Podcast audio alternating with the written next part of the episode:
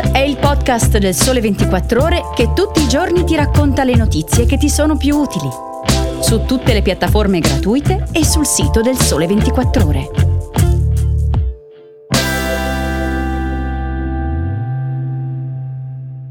Buongiorno e bentornati a Start. Oggi è venerdì 8 settembre, io sono Luca Salvioli e oggi vi parlerò di casa. Manteniamo le tre notizie solite di Start, però saranno tematiche partendo dalle nuove regole anti-Airbnb adottate da New York, poi vediamo come si stanno muovendo le principali capitali europee e infine facciamo un focus sull'Italia, affitti brevi ma anche i prezzi calmierati a cui sta pensando la città di Milano per gli studenti.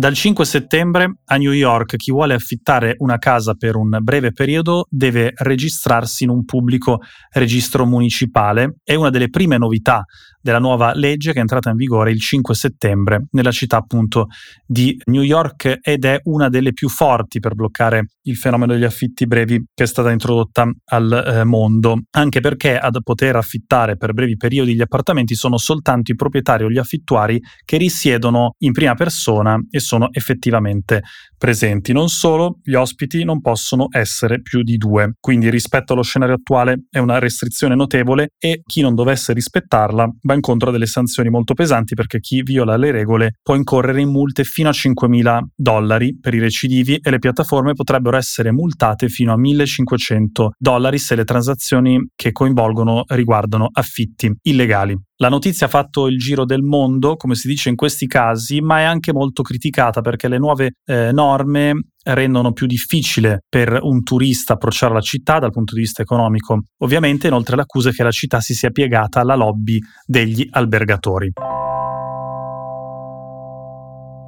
Rimaniamo in tema per vedere l'Europa come si sta muovendo, perché il tema degli affitti brevi in realtà è di dibattito pubblico ormai da tempo un po' in tutto il mondo. Ebbene, a luglio di tre anni fa i divieti erano scattati anche ad Amsterdam. Erano diversi da New York, ma per mettere in affitto le proprie case ai turisti eh, bisognava avere uno specifico permesso. Le persone che potevano entrare erano al massimo 4 per volta e i giorni all'anno per cui una casa poteva essere affittata erano 30. Parigi anche aveva introdotto un limite di giorni all'anno che però era più elevato, ovvero 120. Berlino già nel 2018 aveva vietato quasi tutti gli Airbnb. In realtà poi si è rivelato piuttosto difficile mantenere queste restrizioni al punto che eh, il massimo organo amministrativo olandese, ovvero il Consiglio di Stato, a luglio di quest'anno ha stabilito che in realtà il comune di Amsterdam non può vietare ai residenti di alcuni quartieri del centro città di affittare le proprie case ai turisti. Anche a Berlino il divieto è stato revocato, ma rimangono regole rigide applicate con pesanti multe. Eh, al momento le seconde case a Berlino possono essere affittate per un massimo di 90 giorni all'anno e ci vuole inoltre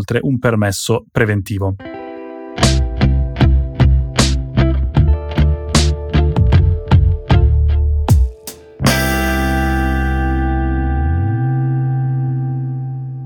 Infine l'Italia, anche qua si sta muovendo qualcosa proprio in questi giorni perché l'ufficio eh, legislativo del Ministero del Turismo ha inviato alle associazioni una bozza di un provvedimento che appunto vuole mettere argine al proliferare di appartamenti destinati ad affitti turistici brevi nelle città e nelle località più apprezzate. Tra eh, le novità che sono previste nella bozza c'è una crescita delle sanzioni fino a 5.000 euro per chi affitta un solo giorno, perché il minimo di affitto è di due giorni. Inoltre ogni appartamento deve avere un codice identificativo nazionale che deve esporre.